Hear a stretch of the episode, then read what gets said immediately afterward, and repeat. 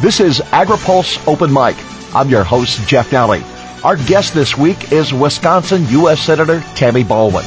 AgriPulse Open Mic is brought to you by the American Sugar Alliance. The American Sugar Alliance is a national coalition of sugar farmers, processors, refiners, and suppliers dedicated to preserving a strong sugar industry. Learn more at sugaralliance.org. AgriPulse Open Mic continues with U.S. Senator Tammy Baldwin next. Sugar subsidies in 120 countries are on the rise and threatening 142,000 U.S. jobs. That's why the American Sugar Alliance is pushing for a global subsidy ceasefire. Their goal is a subsidy-free world market that fosters efficiency and they know that unilateral disarmament of America's no-cost policy without concessions from abroad will only outsource U.S. jobs and reward foreign subsidizers. The plan is called the Zero for Zero Sugar Policy. You can learn more at sugaralliance.org. This is AgriPulse Open Mic. The U.S. Congress was successful at approving a short-term spending bill to keep the government running until after the election. As a member of both the Senate Appropriations Committee and the Senate Budget Committee, Wisconsin U.S. Senator Tammy Baldwin wants leaders to come back to the Hill prepared for tough decisions on spending for the new fiscal year. We hope to roll up our sleeves and pass these much more detailed appropriations bills that basically govern the spending on all sorts of programs tailored to what we have learned this past year about most urgent needs and priorities versus a continuing resolution that simply says whatever we did last year we're going to do again at the same level no changes. And um, I do think that there's going to be um, a real sense of urgency that we get that job done, that we show that the uh, appropriations process can work, um, that it doesn't just always get stymied by uh, gridlock. And um, we have people who have worked really, really hard over the course of the year, um, you know, to get those um, those measures ready. Uh, and so I'm hopeful, uh, frankly, regardless of uh, the composition of the Congress going into the next session that this Congress will finish its work. Let's talk about the farm economy and specifically in your state. You have been challenged by weather for crops in the early season and then even at the harvest. We've had some terribly damaging flooding. In July, in northern Wisconsin, we had multiple counties impacted, affecting a number of farmers. Uh, let me just describe a circumstance on one night where 12 inches of rain fell in some spots in eight hours. This had various impacts on northern Wisconsin agriculture depending on uh, you know the geology and the geography of, of where it happened. That sadly wasn't the only weather related emergency that we had in Wisconsin and so just last month western Wisconsin experienced successive flooding events. So this wasn't an intense rain like the one I described up north, but just continuing heavy downpours over a number of days and weeks. Um, they are assessing it still, and it is unclear what type of emergency relief might come into play from the federal government. But I do know that there's some pretty intense uh, damage as we're looking at late September and early October. So you've seen storms from the weather. You've also seen an economic storm for your yes. for your crop farmers with low commodity prices, steady input costs, very tight margins. Does it emphasize the need for a safety net and then at the same time is this 14 farm bill that is in place is it enough for your crop farmers? Certainly as this season unfolds, we are testing some of the newer provisions. We are definitely learning about where we need to improve. And frankly, the Farm Bill, unlike some of the measures that are periodically reauthorized, these discussions start very early and we try to take lessons from the field, if you will, um, immediately to inform the type of changes we want to make in the next Farm Bill uh, reauthorization. The commodity prices being low is still a challenge to many. Several weeks ago, we talked with Collin Peterson, the ranking member of the House Agriculture Committee, and he shared his frustration with the dairy program of the Farm Bill. And most recently, he's been quoted of saying that if the farm economy gets worse, then the, he'll be up for discussion of writing a new Farm Bill early or coming to the aid of producers. With regard to the dairy program, how do you analyze what we approved and can it be tweaked or must it be rewritten? How's it affecting your state's producers? Right now, the dairy margin program is not protecting our farmers. And, uh, you know, we're seeing uh, a number of problems, uh, including that it isn't kicking in soon enough. Um, so there's a lot of talk in the dairy industry right now about how we can update the dairy program to better serve this sector. And I will tell you, I agree with Collin Peterson. It is an important conversation that we're having on the ground in Wisconsin, and I'm gathering input from across the industry, uh, producers as well as uh, processors. I think that whether it is action that we take now um, that complements fixing the dairy margin program. And so, you know, if Collin Peterson has suggested that we go back to the drawing board immediately and pass something early out of the reauthorization cycle, I am very open to hearing that. Um, I want to know sort of what direction we're going in. But right now, uh, I can uh, just uh, uh sort of emphatically agree that the the new dairy margin program isn't is not protecting um, our dairy farmers. Well, the Department of Agriculture has stepped in has has made purchases of cheese. Are there other things that government could do without either a opening the current farm bill or b writing new? Are there other things that can be done that you've called for? Yes, so I have some breaking news for AgriPulse listeners. I am leading a Senate effort to call on the Office of Management and Budget uh, to act to support uh, dairy farmers. So calling on the OMB after working with uh, the U.S. Department of Agriculture for stronger action in the face of a very, very difficult situation that are that is facing uh, dairy farm families. Um, dairy farms are struggling, as we've been discussing, and we need action now. Um, OMB can play a role in helping producers in the short term. They have a variety of tools at their disposal. We want to make sure that we don't lose more farms, and frankly, that is what is happening during this really tough period of time. So that is one thing uh, that we are uh, doing as we speak. Um, Additionally, I want to call attention to uh, an issue that has impacted uh, disproportionately some of our dairy farmers in Wisconsin as well as in other states, uh, New York particularly, and is also uh, impacting processors, and that is that trade barriers being erected in Canada. And uh, Senator Schumer and I have uh, weighed in to sound the alarm about this. Canada within the province of Ontario has cost Wisconsin dairy farmers literally tens of millions of dollars as a result of a dairy pricing change that they made in their province this past spring. Now Canada as a whole is considering adopting this same pricing change. And my uh, strong uh, demand is that we we need to review the change that they're contemplating to determine if it's even permitted under our trade deals, and we need our negotiators who are, are talking with Canadian uh, trade officials to really dig in about this. And um, you know, this is the, the, the reduction in exports that we've seen just based on Ontario's actions are significant. If they did this nationwide in Canada, it would worsen an already tough situation faced by farmers in Wisconsin and and some other states. Two questions to follow your response there. First of all, let's go back to the OMB. Are there particular items, are there particular actions you see that they could take right now that you would suggest for the dairy industry?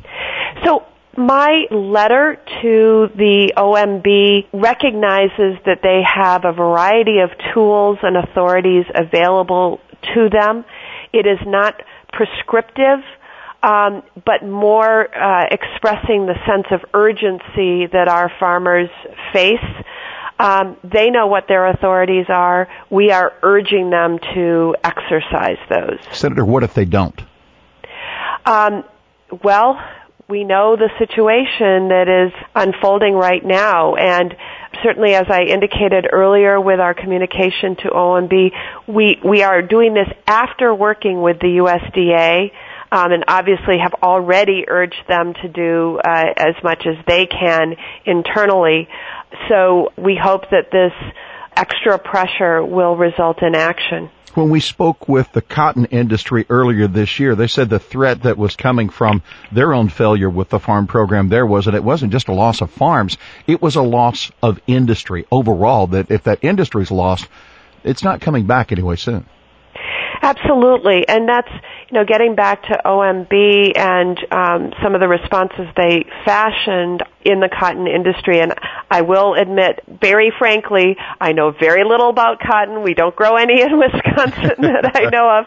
Um, but my understanding is that um, they are adept at tailoring uh, at least the short-term solutions to region to recognize the markets, the um, particular regional challenges, and therefore, you know, it's why we're not being prescriptive in our request for assistance from OMB. We want to uh, have them recognize that you know there's unique things that may work for the dairy industry. What's happening in Canada with regard to their pricing? Some might say, well, this is another reason not to have trade agreements because this is what happens.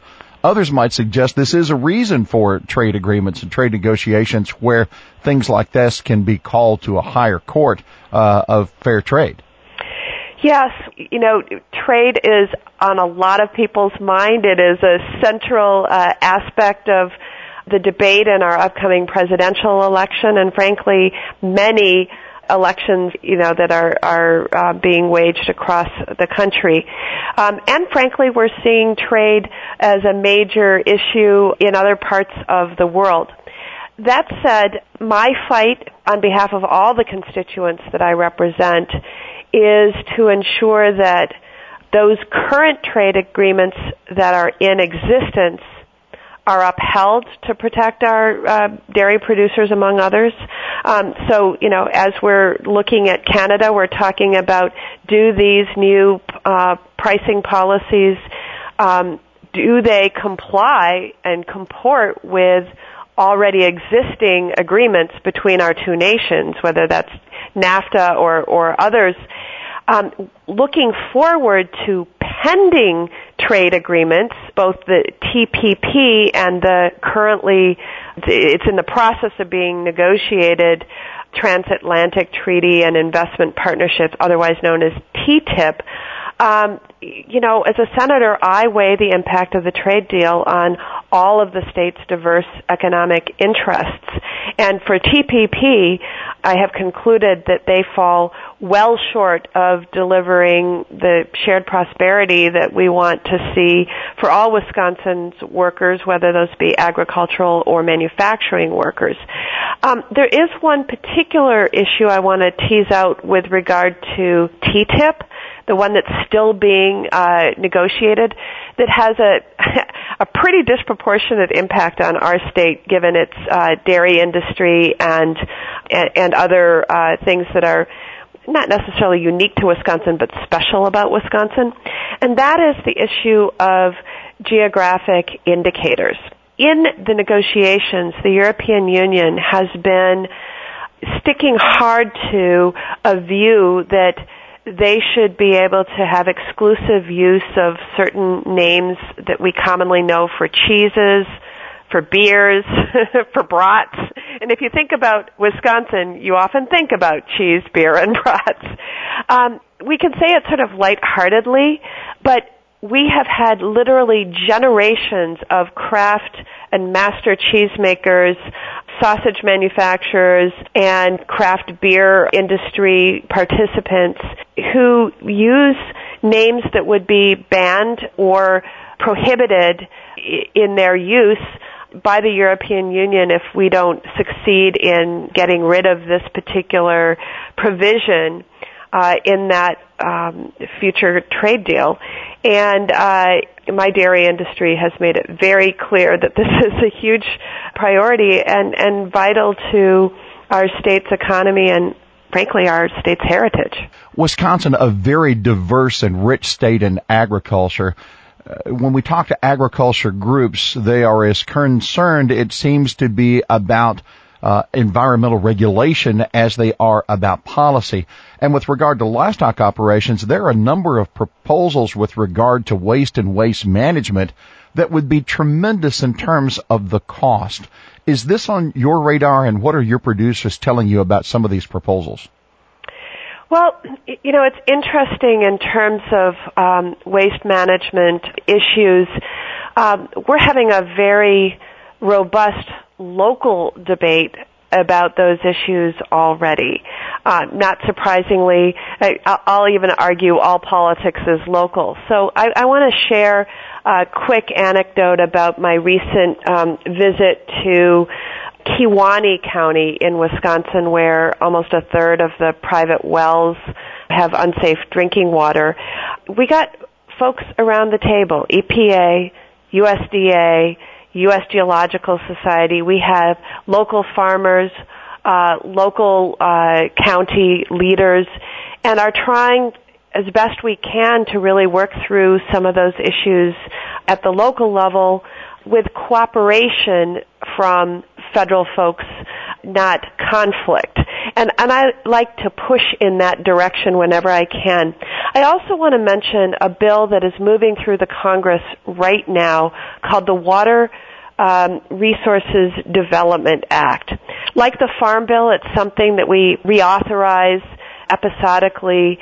Um, usually it has focused on major Army Corps of Engineer projects, uh, water infrastructure projects. This year in particular, there's been a much greater focus on water technology that impacts our drinking water and uh, provisions that I have championed would actually help farmers invest in new water technology and test to ensure water quality. This is a carrot, not a stick, and I'm very hopeful that what we call the Water Technology Innovation Act, which I have gotten incorporated in WRDA, the Water Resources Development Act, we, we, we hope that it is going to move forward, be signed into law, and frankly give uh, farmers and community members more tools rather than more regulation at this point. I would also suggest that there are some producers very, uh, very concerned about their profit margin. And if suddenly regulations came into place that they would have to have their own sewage treatment plant or their own digesters or other means of extreme cost prohibitive would be the end of their operation. Yeah, so why don't we look at it in a more hopeful and positive way about uh, not imposition of these things, but rather the Water Resources Development Act bringing new streams of funding and creating new markets for these type of investments and innovations. I mean, frankly, if we find things that work, that alleviate the issue, we want to provide incentives to deploy them obviously there was a period of time where new research or new genetics actually came from the land grant universities from the Department of Agriculture. Over a period of time, consolidation of the industry now to a point where uh, there's plenty of concern about how many uh, big companies will be left providing technology for producers. And in that, the question is, is there enough research from the Department of Agriculture, from land grant universities, to provide uh, hybrids and varieties and crops that would benefit even the smallest regions of the country?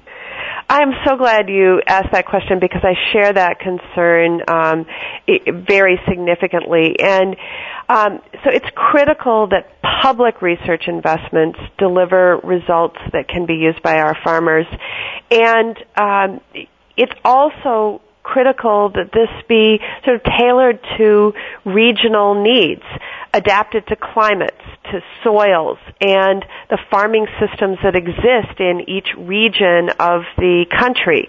So farming tool, farmers need to have the tools that are, ideally suited for their local areas, and that's why the public, you know, land uh, grant institutions can play such a powerful role that's also locally tailored. So I've been fighting for um, much stronger investments in public plant and animal breeding research.